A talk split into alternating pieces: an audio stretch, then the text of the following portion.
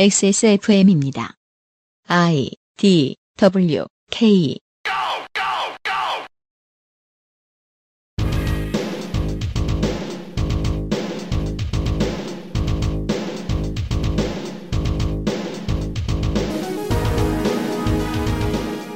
그것은 알기 싫다 특별 기획 2021 국정감사 기록실 보건복지위원회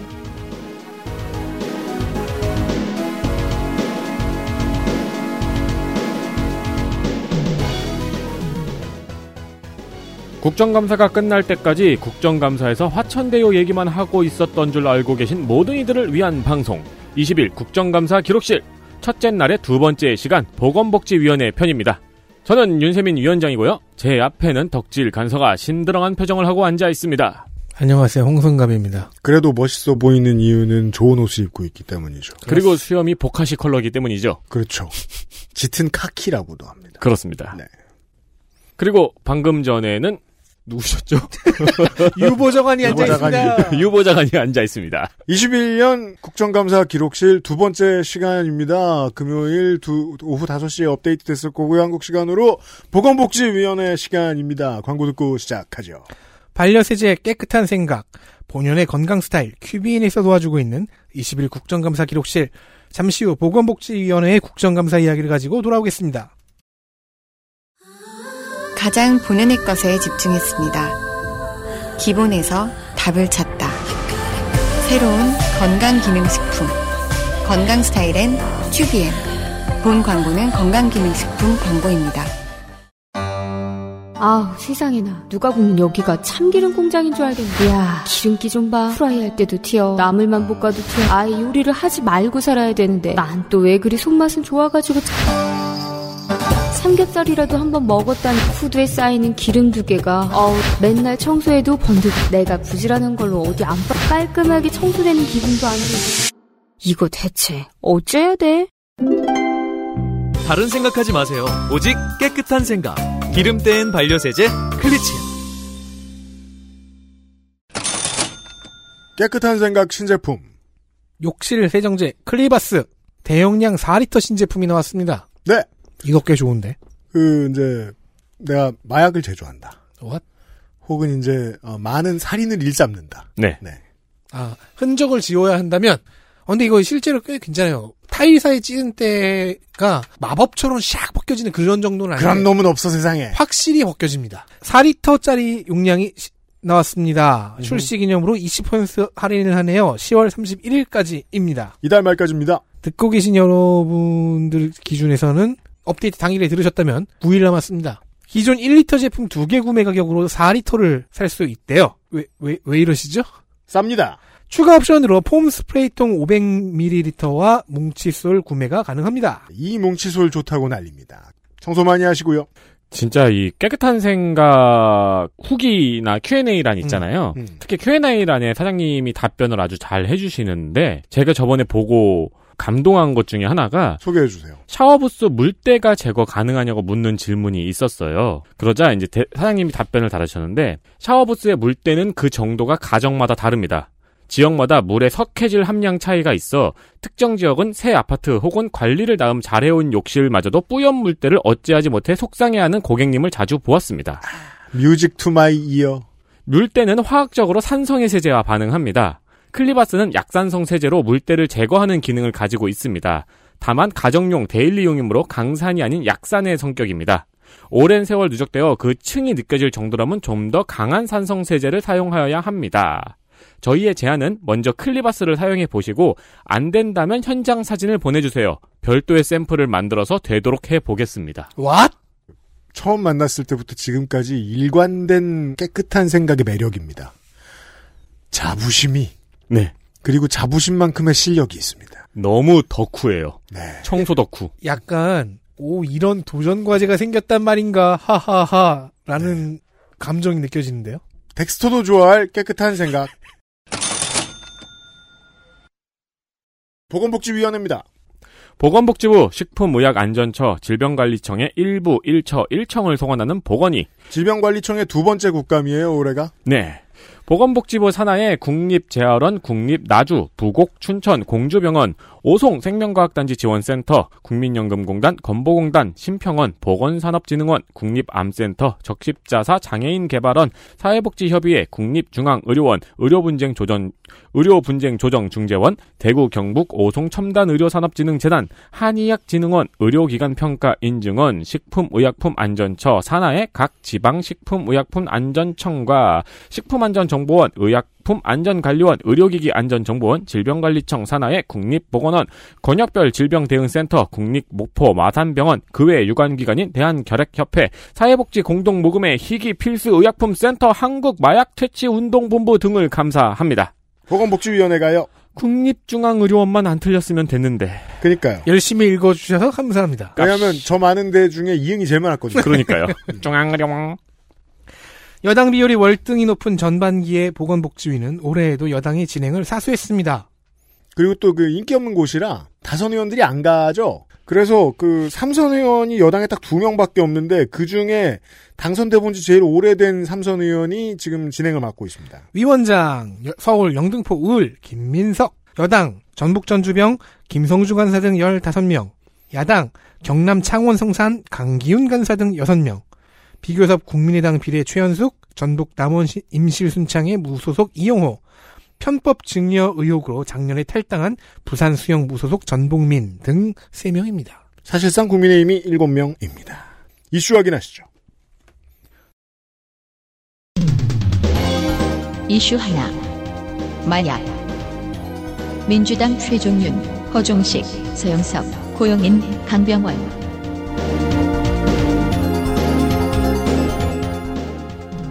네, 한국이 더 이상 마약 청정국이 아니라는 지적이 계속되고 있습니다. 그 요즘 저 바이럴로 유명해진 그 필라델피아 길거리에 마약 상용하는 젊은이들 동영상 어, 그래요? 있잖아요. 정말 그 좀비 NPC들처럼 움직여요. 오. 예. 그냥 그 그냥 사람이 걷는 영상만 봐도 얼마나 여기에 삶에 희망이 없고 마약이 많이 전파되었는가를 알 수 있거든요. 그것도 보고 제가 최근에 또 그 브레이킹 배드를 정주행했잖아요. 2020년대를 대표하는 드라마가 지금 오징어 게임이 되게 됐는데 인류 문화사에 네, 2010년대에는 브레이킹 배드가 있었죠. 그렇죠. 그래서 자꾸 생각이 나는 거예요. 야, 만약에 한국도 어, 민간의 마약이 스며드는 걸 막지 못한다면 진짜 우울하겠구나. 근데 이건 그냥 제 생각이 그렇게 순진해서 그런 걸 수도 있어요. 이미 막지 못하고 있습니다. 정말로 브레이킹 배드처럼 감기약으로 마약을 제조하는 상황까지 왔습니다. 어느 월터 화이트가 지금 뭘 하고 있을지 몰라요. 감기약이 들어간 에페드린 성분을 이용한 필로폰 제조가 실제로 한국에서 일어났습니다. 민주당의 최종현 의원실은 660알의 감기약을 들어 보였습니다. 그러면서 브레이킹 배드를 언급을 했고요. 음. 660알의 감기약을 사는데 15분이 걸렸다며 이 정도면 39.6g의 필로폰을 만들 수 있으며 시가로는 2,800만 원 어치 1,100명이 흡입할 수 있는 양이라고 설명을 하면서 사퇴하고 마약을 제조하러 갔으면 나는 부자다! 이러면서 77만 3천 달러가 필요하다. 애 대학을 보내고. 네. 그렇게 설명을 했습니다. 네. 당연히 아무 상관없이 막 살 수 있는 건 아닙니다. 4일치 이상은 판매할 수 없고요. 음. 4일치 이상 판매를 하게 되면은 신고도 할 수 있지만 현재까지 보고 건수 자체가 없습니다. 미국의 경우 에페드린 성분이 있으면 구매 이력이 다 기록하게 구매 이력을 다 기록하게 되어 있는데 음. 우리나라는 그런 규제까지는 없는 거지요. 네. 브레이킹 배드를 보면 저 메스 소위 그 마약을 만들기 위해서 메티라민이 필요한데 이걸 구하려면은 그걸 취급할 수 있는 업계에 있는 회사의 번듯한 직원이 필요하죠. 그 정도까지의 연줄이 있어야 네. 저도 건강 기능 식품을 판매를 하는 사람이기 때문에 알게 됐어요. 네. 약국의 의약품 유통이 너무 허술해요. 의약품 회사가 많은 양의 의약품을 만들어냅니다. 의약품을 팔아야 하는 직원들이 전국을 돌아다니면서 약사 선생님들을 만나죠. 그때 물량을 밀어내게 시킵니다. 네. 그리고 그 물량을 밀어내야 하는 무게감이 무책임으로 변질됩니다. 그래서 어디에 얼마나 밀어냈는지 모르고 밀어내기만 하면 되는 상황들이 나와요. 보통의 의약품과 건강기능식품의 경우에는 그래서 싸게 판다, 뭐 어디 국제시장 가면은 이런 걸 싸게 판다, 뭐 이 정도 수준으로 쓸 수 있는지 모르겠지만 감기약은 똑같이 또 이렇게 많이 살 수도 있다고요. 네. 그리고 기록에 남지 않습니다. 왜? 제약회사들은 밀어내는 걸 좋아하니까요. 그렇죠. 최종현 의원은 텔레그램 마약방까지 살펴봤습니다. 들어가기 쉽답니다. 3만 2천여 명이 접속을 하고 있었고요. 마약을 사기 위해서는 판매자와 10분만 대화하면 쉽게 배달이 가능한 상황이라고 설명을 했습니다. 또 문제가 성분이 강한 마약뿐만이 아니고 성분이 약한 마약을 포함해서 마약이 일상화됐다고 지적했습니다. 어딘가에선 지금 그러고 있다는 얘기입니다. 그렇습니다. 민주당의 허종식 의원실은 대마초의 경우 밀수뿐만이 아니고 이미 집안에서 직접 재배하는 구조가 정착됐다고 지적했습니다. 관련 정보가 유튜브에 나와 있다고 하는데 저는 못 찾았어요. 음, 아마 유튜브에서 이제 가끔씩 누락된 걸 또 그 사이에 재빨리 지웠겠죠? 아, 그럴 수도 있고요. 네. 어, 대신 이제 합법인 지역에서 한국어로 마리화나 유튜브를 올리시는 분들은 꽤 있더라고요. 네, 합법인 지역에서는 전 세계 모든 언어로 다 관련된 리뷰를 올리고 그럽니다. 그거는 문제가 되지 않으니까요. 다만 문제는 지금 마리화나 수준이 아니기도 하고요. 그렇습니다. 또 최근에 문제가 되는 거는 펜타닐 패치입니다. 음, 말기암 환자가 고- 혹은 이제 고통이 심한 환자들에게 처방되는 아주 센 마약성 진통제인데요. 효과도 강력하고 중독성이 강한 것으로 알려져 있습니다. 이미 미국 등 해외에서는 문제가 된 지 한참 됐고요. 국내에서는 최근 래퍼들의 펜타닐 흡입 사례가 유명해진 적이 있었죠. 꼭 그 새끼들이에요. 몇몇 가사에도 막 등장하고 막 그랬어요. 음. 네. 그리고 10대들이 펜타닐을 거래하고 흡입함 사례가 적발되었습니다. 19세 A씨가 여러 차례 처방을 받은 다음에 흡입을 하거나 또 이걸 잘게 잘라서 10배 이상의 돈을 받고 주변 고등학생들에게 판매한 것입니다. 네. 처방이 쉬웠다는 거죠. 그리고 앞서 래퍼의 흡입 사례와 고등학생의 흡입 사례를 보면은 암암리의 유통 구조가 있다고 짐작할 수도 있습니다. 그죠. 그가 땅 파서 찾아내지 않았을 테니까요.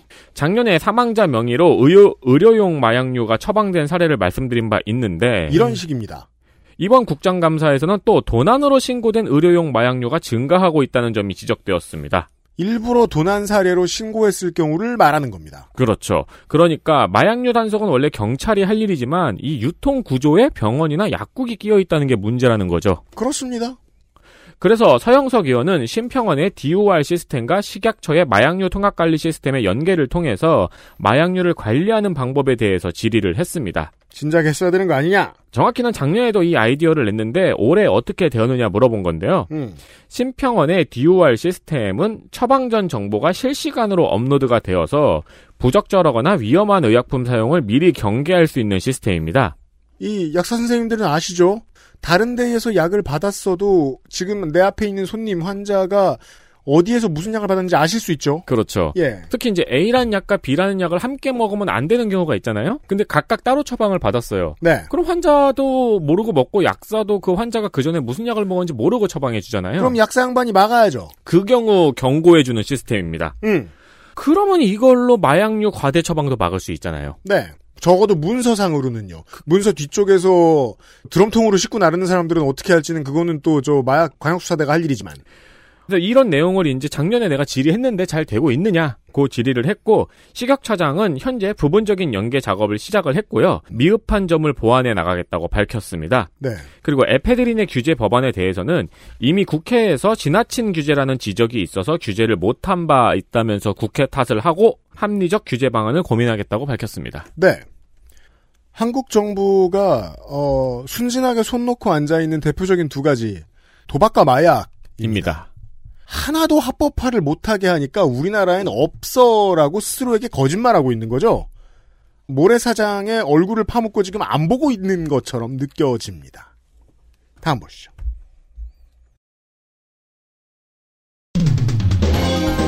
이슈 둘 유착 민주당 남인순 김성주 고민정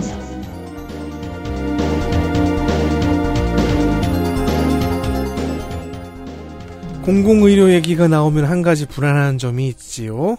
음, 공공 라인은 곧 독점이므로 유착이 생길 수가 있다는 점입니다. 그래요? 한국 적십자를 예로 들면요. 고민정 의원이 소개한 예가 있습니다. 음. 헌혈자에게 주는 기념품 중에는 배달 앱 상품권이 있, 도 있어요. 어, 원래 헌혈하면 아주 그럴듯한 걸 많이 줍니다. 전 옛날에 로션 스킨 줄 때 좋았는데. 저는 전 그게 제일 싫었는데. 언제나 저는 영화 이- 티켓. 영화 티켓. 네. 자, 그런데 이 배달앱 상품권이 쿠팡이치의 것만 공급되고 있습니다. 이런 지적이 날카로운 거죠. 왜 한 군데 거지? 자, 영화 관람권이나 편의점 교환권 같은 걸 받았다고 쳐요. 이런 다른 이런 상품들은 여러 업체와 계약이 되어 있어서 어디서든 쓸 수 있습니다. 음. 아니, 어디서든은 아닐 수 있는데 최대한 많은 선택지가 있습니다. 그렇죠. 그게 이제 제휴사에서 다 쓸 수 있는 상품권을 음. 주죠. 그런데 배달앱 상품권을 받으면 오직 쿠팡이츠에서만 쓸 수 있다는 겁니다. 적십자사의 어떤 인사가 쿠팡이츠의 어떤 인사와 밥을 먹었는가? 유착 의심이 살짝 듭니다. 그럼 김성주 의원이 소개한 만년필의 예를 보죠. 김성주 의원은 늘 기대를 하게 만듭니다. 이런 걸. 헌혈 유공장 수여자에게 적십자는 고급 만년필을 기념품으로 증정합니다. 네. 이거 너무 웃겼어요. 그래서 오 만년필을 준다고 했는데 네. 어, 김성주 의원도 하나 갖고 있대요. 헌혈 많이 해서요. 네, 그러니까 헌혈 유공장이라는 거는 이제 헌혈 사업에 기여를 많이 하고 음. 뭐 몸이 되는 자에게 이게 또도 그레이드가 몇 개 있긴 한데 네. 어쨌든 헌혈 유공장에게 만년필을 줍니다. 김성주 의원 하나 갖고 있어요. 네. 알고 보니까 이게 가짜입니다. 짭입니다. 언젠가부터 잉크가 깜짝이야. 언젠가부터 잉크가 안 나온대요. 음. 안 써진대요. 그러니까 이게 참 그걸 받아서 쓰는 사람이 있을 거라고 생각을 못해서 허를 찔렸죠 적십자사가. 허를 찔린 건 사실 이 만년필을 납품한 업체입니다. 2014년부터 지금까지 적십자의 유공장 제작 및 기념품을 납품해왔고 그래서 작년에도 김성주 의원이 지적을 했대요. 이 업체가 다 가- 너무 다 해먹는 거 아니냐? 헌혈을 그냥 했을 때 어, 성분 헌혈을 헌혈했을 때 받는 게 다르죠. 네. 성분 헌혈하면 혈소판 같은 거 하면 더 좋은 거 주잖아. 음. 더 오래 있고 많이 뽑으니까. 네. 헌혈 유공장쯤 받으면 뭘 받게 될까? 헌혈 많이 해본 사람들은 생각만 해도 신날 겁니다. 대단한 거 주겠지. 그렇죠. 그리고 적십자도 그 무게를 높이 살 겁니다. 쓰다 안 나오는 펜을 주고 싶지는 않을 거예요. 네. 제가 하고 싶은 말은 뭐냐면 받았을 때 단가가 센 물건이었을 거란 얘기입니다. 음. 네, 네. 그러면 그 받았을 때 단가가 센 잘 나오지도 않는 짭을 공급한 업체가 누구냐? 그럼 이 업체는 어떻게 7년 가까이 입찰 계약을 따냈을까요? 7년이나 해먹었다. 라이벌인 만년 입찰 2등 기업이 있긴 한데요. 알고 보니까 이 업체는 승자 업체와 소재지와 임원이 겹칩니다. 아, 이거 옛날 방식이죠. 작년에 저희가 XSFM이 입찰에서 밀려나서 입찰 참가를 못하면 XSAM을 만들면 된다는 얘기를 했잖아요. 그렇죠. 이 경우에는 XSFM과 XSAM인 거죠. 저는 이런 것을 소위 우정의 무대라고 부릅니다. 네. 그 싸움이 아닌데 싸우는 척하는 거죠. 네. 이게 네. 옛날 방식인 게 원래 이렇게 해가지고 들러리 업체는 계속 탈락을 하고 1등 업체가 계속 선정이 되는 방식으로 경쟁 입찰을 한 것처럼 꾸미는데 그렇죠. 바로 그겁니다. 이게 너무 티가 나니까 음, 바꾸거든요. 그렇죠. A 업체와 B 업체를 가끔씩 바꾸면서 티 안 나게 해요. 네. 안 무섭다는 겁니다. 자, 업체가 1, 20분 차이로 입찰에 참여해서 입찰이 단독 입찰이 아니라 경쟁 입찰이 되게 만듭니다. 음. 그럼 수의 계약이 아니죠. 그럼 수의 계약 시에 필요한 절차들을 안 밟아도 되죠. 수의 계약을 할 때는 절차가 복잡합니다. 네. 나라가 그렇게 만들어 놨어요. 점검, 예, 점검을 이것저것 해야 되는데 자, 라이벌이 나이고 내가 곧 라이벌인 이 경지 그렇죠. 한편 작년에 김성주 의원에게 혼이 났던 적십자는 어, 공정거래위원회에 신고를 하긴 했답니다. 그래서 공정위가 자료를 더 보내달라고 요청을 했어요. 이건 좀 미흡하다. 네. 그러자 적십자는 늑장을 부리고 있는 상태입니다. 1년 동안 깔고 앉아 있다. 쿠팡이체 사례보다 더 의심스럽죠. 그렇습니다. 또 재밌는 게 그놈이 그놈이라서요 바닥이라는 게 이런 걸 파보면은요 꼭 예전에 그 공기업이나 공기관에 있던 사람이 나오더군요. 그렇지. 그리고 이렇게 낡은 수법을 아직 계속 쓰고 있다는 거는 누가 들여다볼 생각도 안 할 거라고 생각한 거예요. 저 옛날에 있는 네. 회사에서는요. 회사 몇 개가 그러니까 회사 몇 개가 이제 서로 사장들이 친해가지고 좀 돌려 먹자. 음. 어, 작년에 니네가 땄으면 이번에 우리가 따고 그 다음에 또 니네가 따자 이렇게 해가지고 왜냐면 이제 그 단가를 음. 그렇게 적어내면 되니까요. 어차피 납, 납품할 물품과는 비슷한 수준이고 음. 단가를 서로 이렇게 담합해가지고 조정해서 몇 년에 한 번씩 돌려 먹자 네. 음. 이런 식으로 해가지고 한 몇 년 됐었는데 그게 한 2년 3년 됐었는데 어느 한, 어느 한 업체가 뒤통수를 치죠. 뒤통수 쳤어요. 그렇죠. 그래서 막 개새끼 소새끼 하면서 그것이 바로 시장 원리라는 것이에요. 인간의 탐욕이라고도 부르죠. 다음 보시죠. 이슈 셋 공공의료 합종 민주당 남인순, 김원희, 국민의힘 백종원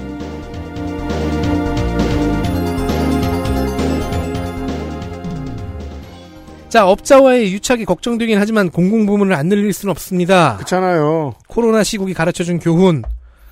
공공의료는 중요합니다.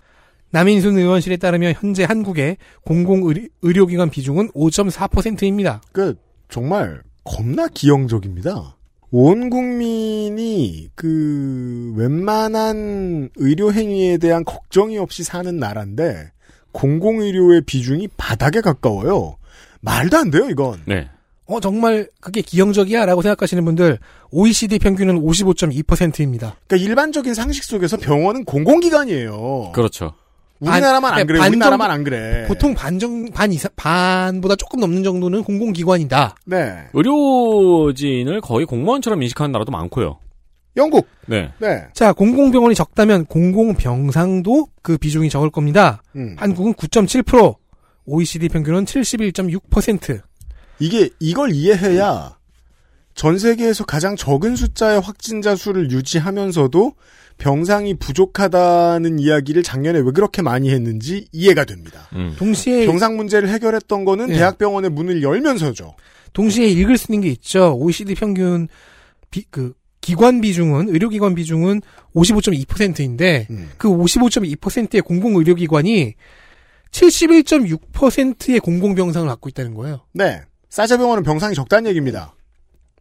자, 이런 공공병원이 작년 1월부터 전체 코로나 환자의 68%를 치료하고 있습니다.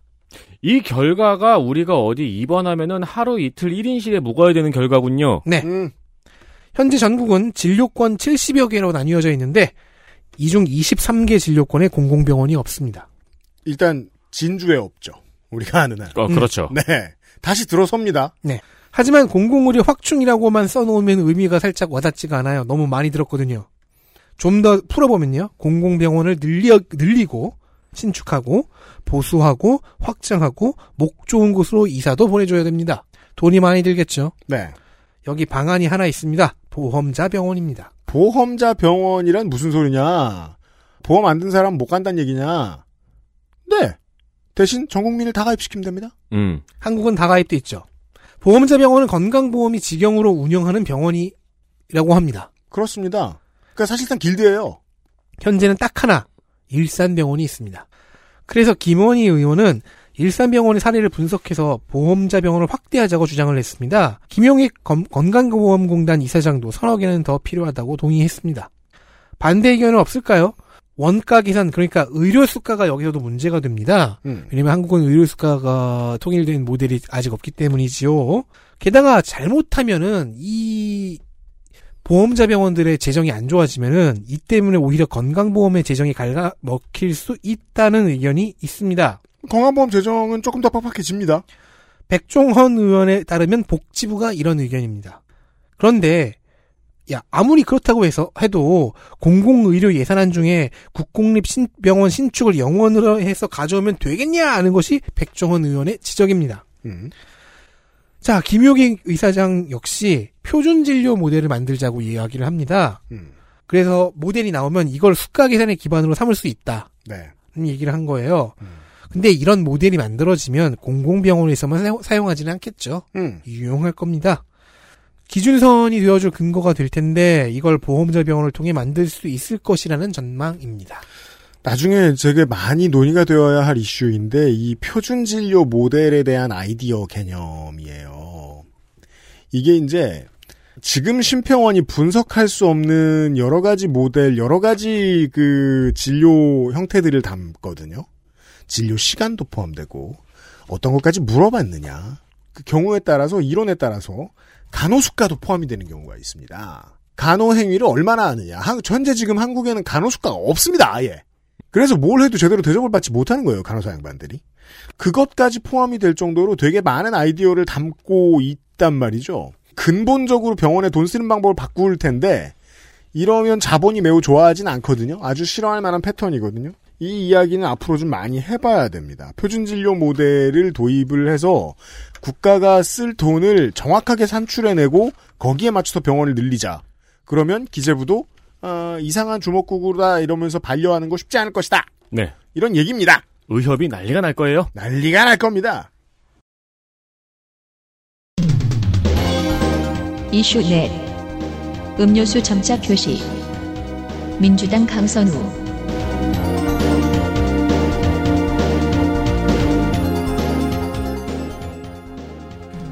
영어, 일본어, 중국어를 하는 사람이 많은 것처럼 수화나 점자를 하고 읽는 사람이 많아지는 건 어떨까요? 어, 인류가 느, 그, 계속 지속되면요. 늘어납니다. 옛날에 남자의 자격이라는 예능이 있었잖아요. 그래요? 네. 거기서 이제 그 자격이라는 거를 다르게 읽어갖고 자격증을 따는 장기 프로젝트를 한 적이 있어요. 음, 맞아요. 거기 오픈 멤버였던 초기 멤버였던 그 배우 이정진 씨가 도전한 자격증이 이 수화 자격증이었거든요. 네. 어, 응시 준비에만 2, 3년이 걸린, 걸린다고 하더라고요, 그때. 근데 수화 같은 경우에는 저는 놀란 것 중에 하나가 최근엔 취미로 배우시는 분들이 마- 꽤 많아졌어요. 네. 네. 그리고 어, 괜찮은 취미다 싶더라고요. 배워보면 해볼만 합니다. 네. 그것도 자기 언어가 하나 늘어나는 거잖아요. 아? 나름의 신세계예요. 네. 왜냐면, 하 진짜 눈으로 주고받는 언어거든요. 어, 그래서 생활 속에서도 수화나 점자를 활용하는 일이 많아지면 어떨까요라는 상상을 해봤습니다. 꼭, 어, 장애인이 아니고 일반인들도요. 음. 네. 민주당의 강선우 의원은 국내 식품업체의 점자 표기를 조사해 봤습니다. 우리는 캔 말고는 본 적이 없지요? 거의요. 네. 한국식품산업협회 회원사 161개 회원사 중에서 95%가 점자 표시를 하지 않는 것으로 나타났습니다. 정확히는 7개 회사 15개 제품에만 점자 표기가 있습니다. 그럼 95%도 아니네. 뭐, 없겠네. 네. 예. 강선우 의원 회원사 중에서만. 네. 네. 강선 의원은 7월 식품에 점자 표기를 제공하도록 하는 식품 광고 표시법 개정안을 발의하기도 했습니다. 야, 이런 게 2020년대에 나와요? 네. 제가 주목한 건 그동안 캔에서 봤던 점자 표시에 대한 배신감 때문이었어요. 음. 캔에 점자 표기 되어 있는 거 많이 봤죠. 네, 봤어요. 근데 그 중에 절반은 그냥 음료라고 표시되어 있는 거였어요. 그럼 그 채팅인데, 이렇게 봤더니 채팅 이렇게 나와 있네. 어, 어, 그런 거죠. 그럼 카톡이 무슨 소용이야? 카톡이라고만 보낼 수 있는 거죠. 그니까 말이에요. 네. 이모티콘, 이모티콘. 놀리는 거 아니에요? 그러니까 이제 어, 점자가 필요한 사람 중에서 캔을 쥐고 그게 음료라는 걸 모르는 사람이 있을까요? 그 제가 말씀드리는 거예요. 놀리는 거예요, 이거. 그렇죠. 만약에 뭐 마약이야. 마약. 이렇게 쓰면 뭐야 그게. 그렇죠. 무슨 마약인데. 그러니까 내가 뭘 산 거야. 자세히 살펴보겠습니다. 음. 게토레이, 펩시, 2프로 처음처럼은 제품명까지 점자로 표기했습니다. 아, 2% 부족할 때가 아직 나오나 봐요. 어, 네. 음. 일단 이 네 개가 끝이고요. 아, 끝이야. 네.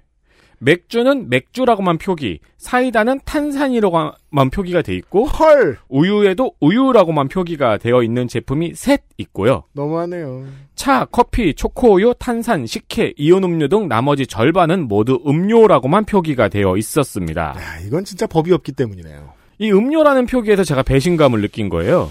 이 점자를 모르는 무식한 저는 와 점자 표기가 다 돼 있네 신기하다 그래 이런 거 필요하지 우와 잘했네라고 생각을 했는데 음. 점자를 읽을 줄 모르니까 그게 그냥 의미 없는 점자라는 걸 몰랐다는 거죠. 이 점자가 되시는 분들 좀 제보해 주셨으면 좋겠어요.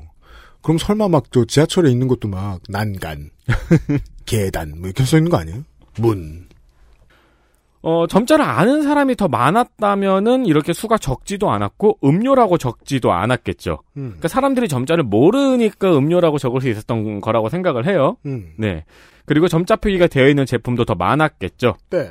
실제로 시각장애인들은 특히 유통기한의 점자 표기를 문제 삼습니다. 그렇잖아요. 유통기한이 점자 표기가 되어 있는 제품이 없으니까 그게 가장 불편하다고요. 특히 의약품. 음. 시각처장에게 관련 의견을 무렸고 시각처장은 문제의식을 가지겠다고 답변했습니다. 네. 좋습니다. 어... 문제의식은 가졌겠죠. 지금 질의했으니까. 가만있자. 얼마 전 예능에서 이제 점자가 중요한 요소로 나온 예능을 봐- 봤는데, 그 그래요? 때문에 좀 이제 관심이 약간 생겼거든요. 음. 점자가 이제 가로 두 칸, 세로 세 칸을 가지고 이제 한 그 음소를 표현하는 방식이에요. 네. 좌우가 뒤집힌 L자가 있으면은 거기서부터는 이제 수라는 것을 표시하는 수표더라고요. 음. 그 정도만 이- 지금 머릿속에 있는데, 어, 이건 지- 심각하긴 하겠네요. 네. 요 앞에 이 공공의료 확충 문제에 대한 김원희 의원의 지적도 그렇고, 이 점자 표시에 대한 강선 의원의 지적도 그렇고, 어, 정치를 하면 내가 뭘 해야겠다라고 의지가 가득했던 초선들을 잘 골랐을 때, 아, 우리가 어떤 이득을 보게 되는가를 생각을 해보게 됩니다. 왜냐하면 김원희 의원은 목포죠. 그 전에 박지원 의원의 안방이었습니다. 네. 박지원 의원이 이런 일 하나 하는 거나 본 적이 있나? 초선 때는 했겠죠. 그 뒤 수십 년간 못 봤습니다. 강선우 의원의 지역구는 서울 강서갑이죠. 그 앞에 신기남 금태섭 있던 곳입니다. 그 사람들 이런 일 열심히 안 하던 사람들입니다. 도움이 됩니다, 이 양반들은. 근데 방금 말씀하신 분 중에서 김원희 의원은 이제 너무 열심히 한 게 문제가 되긴 했어요. 음흠. 그건 잠시 후에 확인하시겠습니다. 자, 또 강선우 의원입니다. 이슈 다섯 친권 민주당 강선우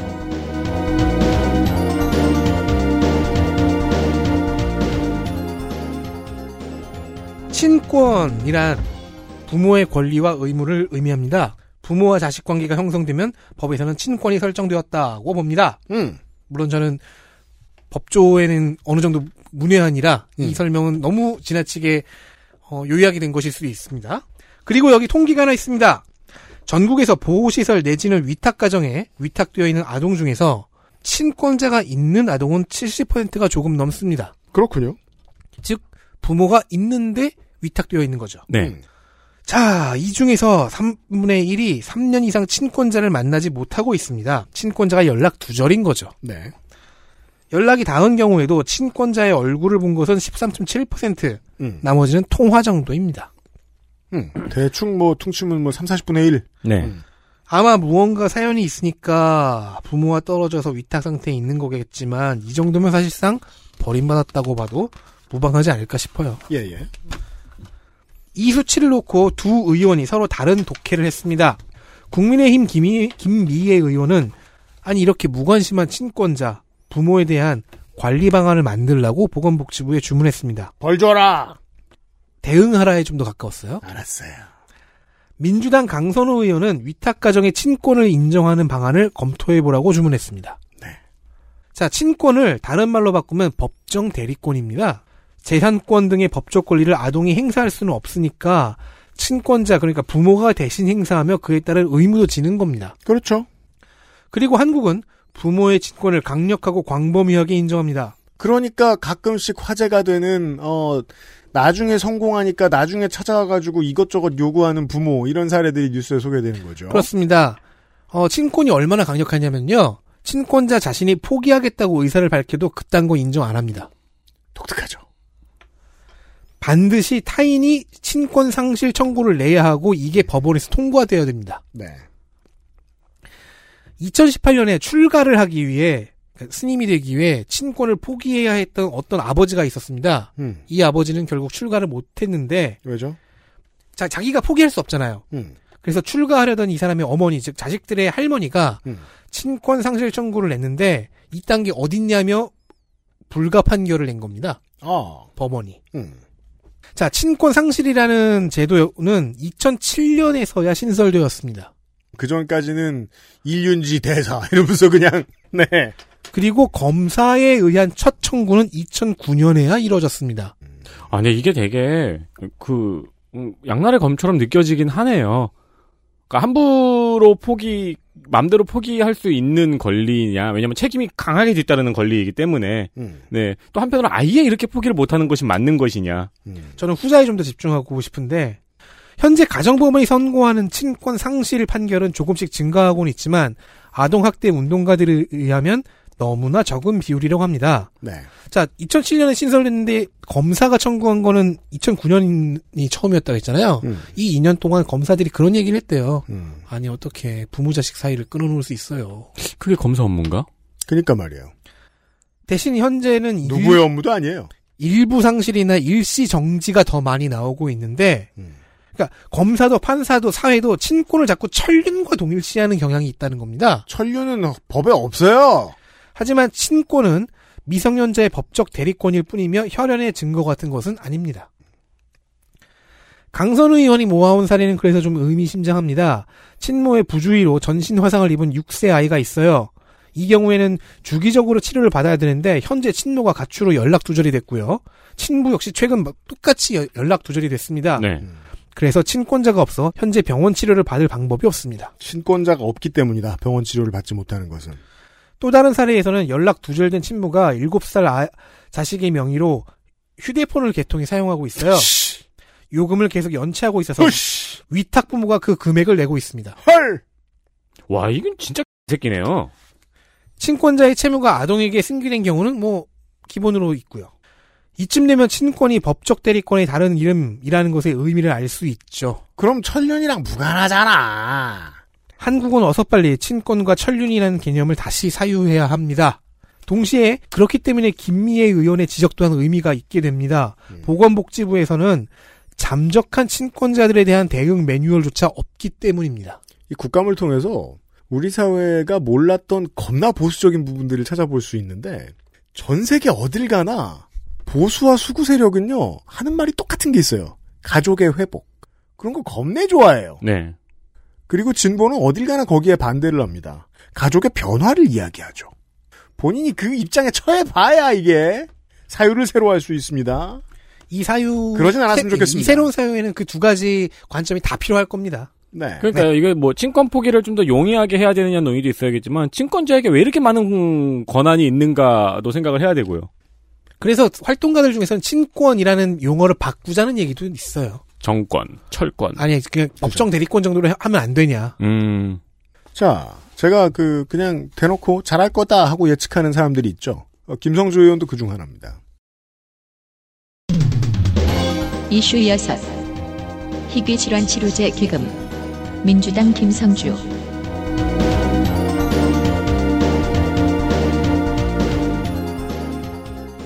의료보험 적용이 되지 않는 희귀질환 환자의 치료제 가격이 상상을 초월하는 가격이라 사실 희귀질환 환자들이 어려움을 겪고 있다는 이야기 들어보신 바 있을 겁니다. 가끔 뉴스를 통해 전달되곤 하죠. 국민건강보험 국 국민건강보험 아, 국뭔 소리야? 네. 국민건강보험공단 국정감사에서는 네. 이에 대한 아이디어가 제시되었습니다. 음. 민주당 김성주 의원실입니다. 예시로 든 약은 얼마 전 화제가 되었던 척수성 근위축중 치료제인 졸겐스마입니다. 관련한 청와대 청원이 화제가 되었었는데요. 척수성 근위축중은 1형, 2형, 3형, 4형이 있는데 1형과 2형의 경우에는 거의 영유아기에 사망하게 되는 병입니다. 이게 이제 태아에서 발현이 되고 거의 영유아기에 사망하는 병입니다. 네. 이 병에 관한 정보를 찾아보려고 이제 검색을 해가지고 몇몇 병원 홈페이지에 들어가 봤는데 아직도 불치병이라는 정보가 업데이트가 안 돼 있는 곳도 많아요. 그런 수준의 병입니다. 음. 근데 최근에는 몇 가지 치료제가 개발이 되었습니다. 그렇군요. 기적의 치료제라고 불리는 약들인데요. 음. 일단 우리나라에서 보험 적용을 받는 스핀나자라는 치료제는 어 1년에 3회씩 평생 투약을 해야 됩니다. 근데 한 번 투약할 때 약 구입비가 1억 5천만 원입니다. 연 4억 5천만 원. 당연히 환자들한테는 개발 당시부터 초유의 관심이었고 또 급여화가 되느냐 역시 중요한 관심사였는데 2019년에 급여화가 되어서 1회 투약 시 환자 부담이 923만 원으로 줄어들었습니다. 이건 좋은데. 그래도 연 3천이에요. 음. 네. 그럼 뭐가 문제냐? 졸겐스마라는 약입니다. 네. 어, 스핀나자가 평생 맞아야 되는 약인데 졸겐스마는 1회 투약만으로 완치에 가까운 효과를 보입니다. 그래서 기적이라고 부르는, 부르는군요. 그렇죠. 한국에서도 올해 승인이 났습니다. 가격은 25억입니다. 아따 세게 부르네요. 평생 스핀나자를 투약하는 것에 비하면 경제적인 금액이 될 수도 있겠지만 그렇죠. 래도 25억이 갑자기 어디서 나나요? 그거는 이제 그 저 UAE에 사는 부자들이 람보르기니더러 저 경제적인 차라고 부르는 거하고 비슷한. 그렇죠. 앞선 청와대 국민청원의 내용은 그래서 졸겐스마의 급여화를 요구하는 청원이었습니다. 심평원에서도 이에 대해서 계속 고민 중이라는 입장을 밝혔습니다. 네. 김성주 의원실에 따르면 2019년 희귀질환 통계 연보에 따라 636개의 희귀질환에 대해서 총 55,499명의 희귀질환자가 있다고 밝혔습니다. 즉, 졸겐스마 하나 급여화 한다고 해도 다른 질환에 비슷한 사례가 더 있을 거라는 것이죠. 그렇죠. 매번 새로 찾아봐야 되는 문제죠. 맞습니다. 희귀병이라 급여화가 되지 않아서 비싼 약값을 내지 못하는 환자가요. 암투병을 본인이 하셨거나 가족이 하신 분들 중에서 이제 경과가 안 좋으면은 음. 비급여 약들을 추천받는 경우가 있죠. 그렇죠. 네, 몇 천만 원짜리. 민주당 김성주 의원은 영국의 항암제 기금 사례를 예로 들었습니다. 항암제 기금은 약사, 정부, 민간 의료재단이 출자를 해서 고가의 항암제를 보장하는 기금입니다. 김성주 의원은 우리나라에서도 제약사, 정부, 의료재단의 출자로 건강보험공단이 운영하는 희귀병 치료제 기금 운영 방식을 제안했습니다. 네. 김효믹 건보공단 의사장은 아직 논의가 진행된 바 없어서 좋다 나쁘다를 말씀은 못 드리지만 이를 계기로 논의의 단초를 열어야 된다고 답변했습니다. 그렇습니다. 이런 류의 문제들은 언제나 이 가장 못 되쳐먹은 국민들을 상대로 이야기한다는 생각으로 논의를 진행하는 게 참 좋아요. 그, 이러한 기금을 국가가 조성을 하고 거기에 세금도 일부 들어가고 해서 이런 사람들을 살리는 일에 대한 반대 의견이 보통 이제 보수 언론을 통해서 해외에서는 많이 그런 사례들이 있어요. 근데 이거는 생각하면 이게 쉽습니다. 나는 이런 병을 겪지 않았기 때문에 내 건강은 수십억짜리인 거예요. 음, 네. 그걸 국민들한테 설득할 필요가 있습니다. 그러니까 실제로 이 졸겐스마 이슈가 터졌을 때도 수많은 댓글이 그랬거든요. 뭐 안타깝긴 하지만 저 몇 안 되는 사람들 살리려고 내 보험이 올라가야 돼? 라는 댓글이 너무 많더라고요. 그래서 약간 굉장히 인지 부조화가 왔었어요. 네. 네가 보험료를 솔직히 말하면은 너 한 사람의 보험료에서는 몇십 원에서 몇 원 올라가요. 몇전 단위 올라가거든요. 네, 너는 그걸 벌 수 있는 수십억짜리 건강이 있잖아요. 그렇죠. 왜 째째하게 살면 씁니까? 국가는 그러라고 있는 겁니다. 너 다칠 때 봅시다. 그러니까 너 아플 때 보자. 이 새끼들아. 어, 나, 내 얘기하는 줄 알고 깜짝 놀랐잖아. 많이 너, 아픈 너를 사- 포함합니다. 많이 아픈 사람이 하는 이야기입니다. 네. 광고 듣고 오겠습니다. XSFM입니다.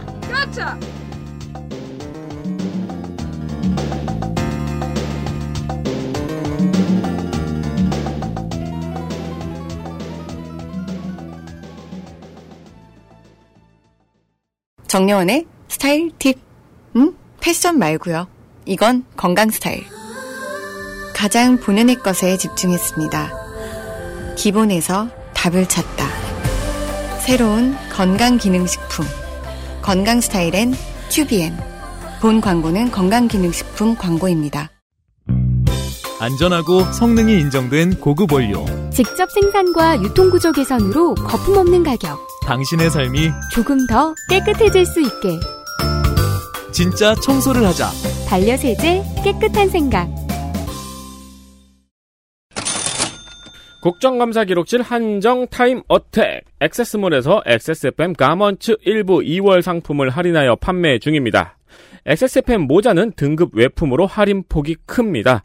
없는 사이즈가 많으니 참고하셔가지고 재빠르게 구매하시기를 권합니다. 네, 지금이 아니면 앞으로 이 모델들을 구할 방법은 공개 방송 때 직접 오시는 것밖에 없습니다. 공개 방송 때 직접 오셔도 이번에 물량이 너무 빠져가지고 별로 안 남았을 겁니다. 네 별로 안 남았을 거예요. 이번에 네. 약간 좀 탈탈 털은 감이 있거든요. 그렇습니다.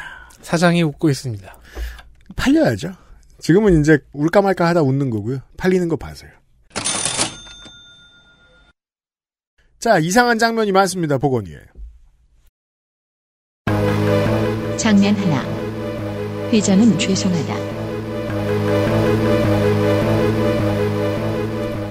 회장은 죄송하다. 괜찮아요. 자신 있게 크게 말해요. 다시 한번 회장은 죄송하다. 좀 더 크게. 회장은 죄송하다. 네 맞아요. 왜냐하면 많은 위원들이 이제 본 위원은 실망했다 이런 말 하려고 불렀거든요. 음. 준비장은 실망했다. 자, 남양유업 홍원식 회장을 부르는 상임위는 많았습니다. 아 최고의 인기인이었어요. 그중에서 홍 회장이 고른 위원회는 정무위와 보건복지위. 자, 보건복지위에는 환영 준비를 마친 의원이 셋이나 있었으니 좋은 선택은 아니었죠. 1번 타자는 국민의힘 백종원 의원이었습니다. 홍 회장이 마운드에 섭니다. 백종원 의원은 이렇게 타석을 열었습니다. 뒤졌쥬? 네. 이게 아닙니다.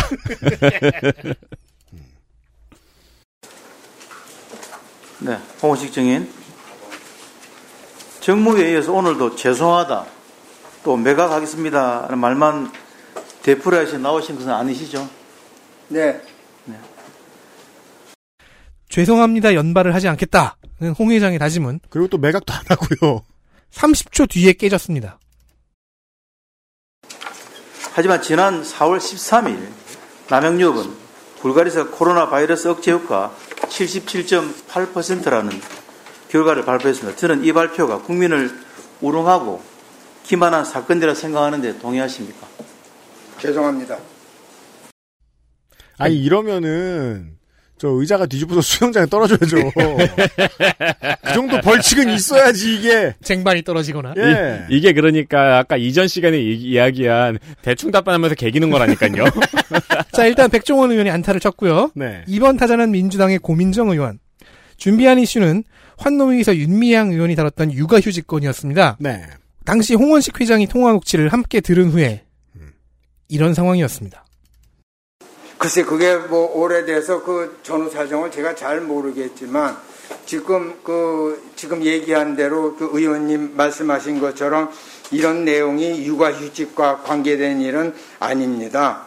그래서 저는 그런 얘기를 그저몇 뭐 직원들한테 보고를 받았고 아, 저는 지금 육아휴직이란 단어를 쓰지 않았는데 그렇게 말씀하시는 걸 보니 그렇게 본인도 좀 생각을 하시나 보네요. 아니요 지금 지금 저쪽에 나와 있는 게 빡세게 뭐 이런 얘기가 나오는데 저는 그런- 육아휴직이란 말을 쓰지 않았습니다. 아, 저쪽에 제, 제가 그럼 잘못 본 거죠. 죄송합니다. 죄송합니다, 의원님. 홍원식 회장이 굉장히 긴 이야기를 했잖아요.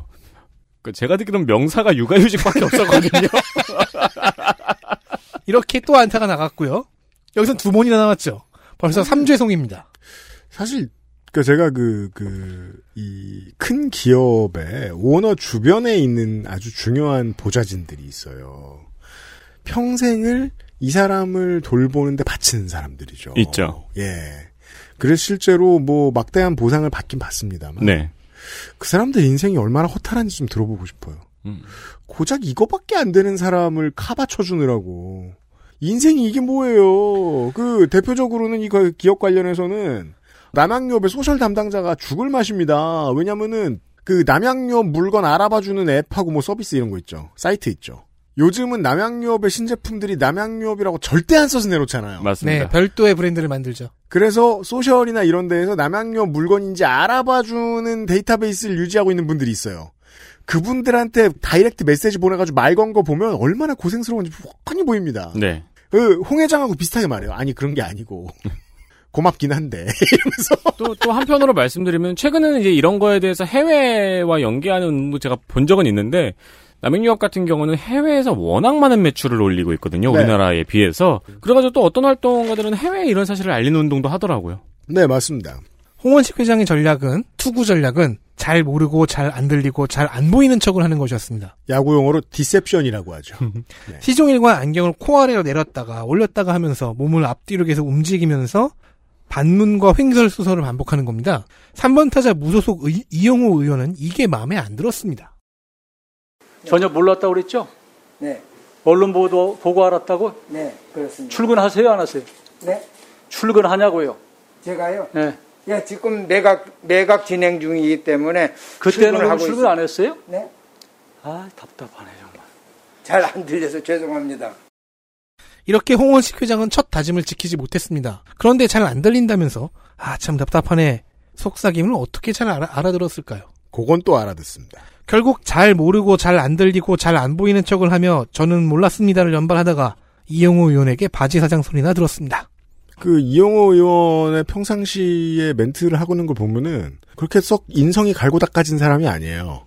뭐랄까요 그 인격모독 잘하는 스타일이거든요. 제가 봤을 때. 그리고 지금 눈치 봐야 될 당도 없고요. 그렇죠. 아니, 영원히 앞으로 아무도 나한테 공천을 안 줄 거거든요. 아주 못되게 굴더군요. 그래서 그 화를 다 이 사람한테 풀었다. 홍 회장한테 풀었다. 그래서 저는 홍원식 회장이 왜 나왔을까가 좀 궁금하더라고요. 네, 그러게 말이에요. 그렇게 피해 다니다가. 어, 다음 보시죠. 장면 둘 성의 없는 정쟁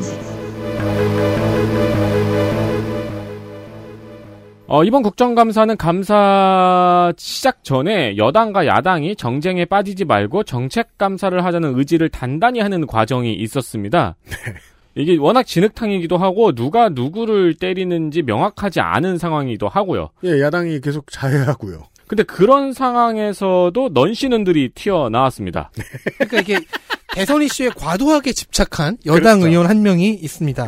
아, 이거 웃겨요. 그러니까 손바닥에 인구망자를 쓸 정도면 수초 동안 손을 잡고 있었어야 될 거 아니에요? 악수를 하지 말라는 정부의 공고를 몰랐거나 어겼거나 인구망자가 계속 남아있는 걸 보면 약 6, 일간 손 씻기를 제대로 안 한 거 아니냐. 그러니까 잘 알겠는데 자, 목포 김원희 의원이고요. 네, 잘 제가 알겠는데. 지금 칭찬한 게 무색해졌습니다. 이걸 정은경 청장에게 질문했습니다. 그게 문제입니다. 왜 국정감사에서 정은경 총장한테 윤석열 후보가 임, 손에 임금왕자 쓴 거를 얘기하고 있는 걸까요? 욕먹어야죠. 이게 청장이 우습다는 거 아니에요, 이거 지금. 그러니까 이 이상한 청이 우습고. 그러니까 이 이상한 질의의 취지는 다음과 같습니다. 손쉽기에 대한 교육과 홍보를 좀 더 강화해 주시길 바랍니다. 아, 구리다. 구리죠. 그러니까 모양 팍 빠지네요. 청장을 정쟁에 이용하려 했던 점이 굉장히 괘씸하죠. 그것도 지금 정은경 질병청장을 그 청장도 이제 두 번째 국감이니까 패턴을 알 거예요. 너무 한심하면 네. 잠깐 영혼을 화장실에 빼놓고 있는 방법도 네, 이- 알겠죠. 하지만 이때 약간 죽은 눈이었어요. 근데 이- 이게 너무 수법이 너무 얄팍하잖아요. 김원희 의원이 이제 이런 지적을 했잖아요. 그러니까 당연히 야당 의원들의 성토가 터져 나왔죠. 구리, 다 어, 구리다. 어, 뭐 하자는 거냐. 야당 의원들 은안 그래도 정은경 주변 씨는 별로 안 좋아할 텐데도. 그렇죠. 네. 그런데 국민의힘 강기현 의원의 반격이 아주 완벽하게 먹혔습니다. 9월 20일 김원희 의원이 시장에서 주민들에게 인사를 나누면서 두 손을 꼭 잡고 있는 장면. 그리고 여섯 명이 시장에서 마스크를 벗고 먹고 있는 장면을 네. 여섯 명 맞췄어요. 태블릿으로 바로 현장에서 보여줬어요. 아, 검색 능력 괜찮네요. 그러니까 완벽하게 먹혔죠 반격기가. 예, 왜냐하면 내가 오늘 이제 뭐 내가 강균 이 의원의 입장이에요. 내가 오늘 김원희를 때려야지라고 생각하면서 준비하진 않았을 거 아니에요. 그렇죠. 막 검색한 거죠. 네. 예. 이쯤 되면 이제 그만해야 되잖아요. 김원희 의원도. 근데 14일 한국 한의학 진흥원 국장감사에서는 포기하지 않고 항문 침의 효과에 대해서 물었습니다. 근데 인간이 이럴 수는 없다고 보거든요. 그러니까 저는 이제 벌칙에 걸렸다. 아. 원내 회의에서 어그 180명이 다 170명이 다 모여가지고 네. 복불복을 한 거야. 그렇죠. 제일 개소리 뽑힌 거죠. 이거 누가 할래? 아 저건 너무하잖아 하다가 제비뽑기에 걸린 거죠. 까다리 카노를 뽑은 한 명. 이게 이게 뭐가 문제냐라고 생각하시는 분들도 있을 거예요. 왜냐하면 오랫동안 시사 방송을 한 시간을 틀어놔도 사이다 언제 나오지 하는 사람들 팟빵 댓글로 중에 많잖아요. 네. 그거 아니면 얘기하고 싶지 않은 사람들 많잖아요. 근데 말이에요. 제가 지금 보고 있는데요. 한국 한의학 진흥원은요. 한약 제재 현대화 사업을 하고요. 한의학 소재 은행 사업을 하고요. 토종자원 한약재 기반 구축 사업을 하고요. 글로벌 인프라도 만들고요. 공급 체계 개선 사업도 하고요. 공급 체계 개선 사업을 하니까 이제 저 양양시에 큰 건물이 들어서고 현대화가 되고 이러는 거겠죠. 약용작물 종자 보급 센터 같은 것도 하고요. 국가에 하는 일이 이렇게 많은 곳입니다.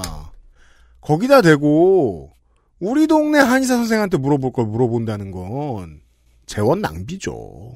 시간 낭비고요. 나라가 우습게 보인다는 걸로밖에 해석하면 안 됩니다. 정쟁 한 꼭지 넣어야겠다는 의지인 거예요. 그니까 말이에요. 아, 성의 없는 정쟁 하나 더 보시죠. 장면 셋 성의 없는 정쟁 2 14일 적십자 국정감사에서 민주당의 신현영 의원은 대한적십자 신희영 이름이 비슷하네요. 네. 신희영 대한적십자사 회장에게 북한의 코로나19 백신 지원을 검토 중이냐고 물었습니다. 신희영 회장은 공급 희망 이사를 밝히고 그 전에 먼저 우리나라의 예방 접종이 다 된 후에 검토할 수 있다고 답변했습니다. 그러면서 연말에 미국에서 유효 기간이 얼마 남지 않은 백신이 많이 나올 것으로 예상한다고 답변을 했어요. 그러니까 연말이면 우리나라 접종 거의 끝났을 것이고 음. 그렇죠. 그 타이밍 맞춰서 미국에서도 유효기한이 얼마 남지 않은 백신이 많이 나올 것 같다. 음. 그거 갖다가 지원해주는 방안이 있을 수 있다. 뭐, 하지만 그 전에 우리나라 백신이 완료가 되어야 된다. 그냥 뭐 원칙적인 답변을 했습니다. 그렇죠. 그렇게 답변을 하면서 북한은 1차, 2차, 3차, 4차 의료기관 이송 시스템이 잘 되어 있다고 했습니다. 그러면서 이 백신 지원이 남북 협력에 좋은 이벤트가 될 수 있을 것이라고 답변을 했어요. 그렇습니다. 실제로 지금 한반도를 둘러싼 가장 큰 헤드라인이 되어야 하는 이슈는 어, 미국과 한국, 북한 사이의 종전선언 준비잖아요. 조만간 터질 텐데 그러면 관련된 이벤트들이 전 세계의 구- 혹은 한국의 국민들에게 보여주기 좋은 것들이 많이 만들어져야 될 텐데 그 중에는 당연히 계속해서 지금 북한이 메시지를 사이드라인으로 계속 띄우고 있는 미제 백신이 음. 있거든요. 아니 그리고 이만큼 인도적 지원 사업이 어딨어요. 네. 이거 인도적 지원 사업이잖아 말 그대로. 음. 그러자 갑자기 아까 김원희 의원한테 훌륭한 반국, 반격기를 성공시킨 강기현 의원이 튀어나왔습니다. 아 이거 어떻게 어떻게 하지? 이거 어떻게 대치지? 강기현, 강기훈 의원이 이번 국감에 정쟁 쪽에서 많이 활약을 했어요. 그러다 보니까 이런 부작용이 있는 거죠. 어, 정쟁인 것 같아. 그러면 일단 뛰쳐나가고 보는 거예요. 준비가, 내가 준비가 안 됐어도. 타석에 들어설 때마다 안탈칠 순 없어요. 그리고 여기서 퀴즈. 북한의 백신 전을 의논하고 있을 때 여당과 적십자사가 야당 의원은 무엇이라고 항의를 할 수 있을까요? 뭐 이제 막 뭐 뭐 우리나라 백신도 뭐 그렇게 공급에 차질을 빚어놓고 그런 그렇죠. 말을 할 때냐 같은 말을 할 것 같죠? 음. 아니요. 강기현 의원은 북한의 의료 이송 시스템이 잘 되어 있다는 것은 북한 체제를 선전한 것이냐고 따져 물었습니다. 그렇습니다. 종북이냐? 네. 안 그래도 십자가가 빨간색인 게 이상했다. 사, 오십 대의 청취자들이 늘 궁금해합니다. 20대들은 이 불공정한 세상을 만든 주인공이 저 보수정당인데 왜 보수정당의 지지세가 높으냐. 왜긴요. 정치의 본령은 그 누군가를 적으로 만들고 따돌리는 데서 오거든요. 레드 컴플렉스를 못 쓰니까 공정담론이라도 얘기하고 뭐라도 해야죠. 그 원료를 보여줍니다. 강기훈 의원 같은 사람이. 그러니까 타석에는 너무 준비 안 된 상태로 올라가면 안 돼요. 아, 원래 실력이 나와요. 엘리트 플레이어 확인하시죠. 보건복지위원회 엘리트 플레이어 더불어민주당 서울 강서갑 강선우 의원입니다. 디테일한 사례를 포착하는 것도 정리하는 것도 좋은 편입니다. 제보받은 많은 사연들이 있을 텐데 그것들을 적절히 요약해 결론으로 가는 방법에 설득력이 있었습니다. 여당인데 야당 같은 날카로움을 보였습니다. 네. 그리고 정부 정책의 문제점과 피감 기관의 개선점을 조목조목 짚어냈습니다. 좋았습니다. 무소속 전북 남원 임실순창의 이용호 의원입니다. 복당이 불가능해진 탈당 의원이 가는 길은 둘 중 하나입니다. 이제 내 정치 생명은 시한부구나 하며 놀자판이 되거나 하지만 그러는 정치인은 드물, 드뭅니다. 있긴 해요. 가끔 많이 봤어요. 네. 근데 이- 오히려 이런 경우가 더 드물어요. 제가 볼 때는. 이왕 이렇게 된 거 최대한 하고 싶은 거 다 하자며 일만 하거나 네. GS 마이웨이. 지금 뭐 여당의 그 권력 지형이 많이 바뀌고 있기 때문에 이용호 의원의 운명도 또 알 수 없어요. 더불어민주당 전북 전주 병 김성주 의원입니다. 굵직한 현안부터 세세한 사각지대까지 다양한 의제를 가져왔습니다. 헌혈 기념품 유착 관계 같은 건 생각도 못했어요. 그러니까요. 만년필이 안 나올 줄이야. 이거를 들여다보는 사람이 누가 있어. 본인이 오래 쓰지 않았으면 또 못 들고 나왔을 거거든요. 그거. 그러니까요. 네, 본인이든 보좌관이든 말이죠. 아, 모범생이에요. 김성주 의원. 국민의힘 부산 금정의 백종헌 의원입니다. 야당 의원 중에서 가장 신출 규모를 했습니다. 음. 자기 이슈를 잘 풀고 있다가 정쟁 이슈도 좀 거드는데 그것도 괜찮은 편이고 다시 정치론 편 갔다가 논리 전개도 설득력 있었고요. 윽박지를 타이밍도 잘 읽어냈고요. 21대 국회 최다 주택 보유자는 아무나 되는 게 아닌 것 같습니다. 그럼요. 끝으로 국토위 근처도 못 갈 것 같아요. 가게 하면 안 되죠. 그죠? 네. 더불어민주당 비례대표 최혜영 의원입니다. 어, 어쩌다 보니까 최종 이슈에는 들어가지 않았는데 제가 이슈로 뽑은 후보에는 최혜영 의원의 질의가 가장 많았습니다. 어, 저도 네. 한두 개 뽑았어요. 네. 모든 피감기관이나 모든 사안에서 장애인 인권 한 가지만 파는 포지션이 있거든요. 네. 어, 그 포지션에서 정말로 다양하고 모든 의지에서 장애인이 소외되어 있는 부분을 샅샅이 찾아냈습니다. 그렇습니다. 예, 장애 관련해서 집중하는 그 노력과 끈기? 아, 이거는 정말 훌륭합니다. 네. 이게 이제 뭐 김영익 의원이나 이상민 의원 같은 경우에는 아무래도 유닛 특성이 그 의료인으로서 혹은 원래 정치인으로서 더 깊은데 최혜영 의원은 정말이지 장애인 전문가로 네. 들어온 인물이죠. 이런 게 자꾸 알려지지 않으면 시민들은 비례대표 쓸모없다는 소리만 자꾸 하게 돼 있습니다. 근데 정말 영역이 넓은 게 시설, 의료, 그 심지어는 기금, 저기 뭐야, 연금에서도 장애인이 소외되어 있는 부분을 다 찾아내더라고요. 그렇습니다. 어, 잘할 줄 알았습니다. 여기까지 보건복지위원회 시간이었습니다. 저희들은 내일 이 시간에 또 두 시간을 들고 찾아오도록 하겠습니다. 일단 내일 해가 지기 전에 국토교통위원회 시간에 다시 만나요. 백종원 비상시국 의원이 대책 가면 안 되는 회의였. 아 그렇죠. 주택 주택 노, 이게 한 30채인가 있어요, 이분은. 네, 가만 가면 가만 뒤졌죠? 가면 안 되지요. 네. 스트리트 부동산 파이터. 네, 국토 국토교통위. 그다음은 산업통상자원 중소벤처기업이군요. 내일 이 시간에 뵙겠습니다. 안녕히 계세요. 빠염! 내일 뵙겠습니다. XSFM입니다. I D W K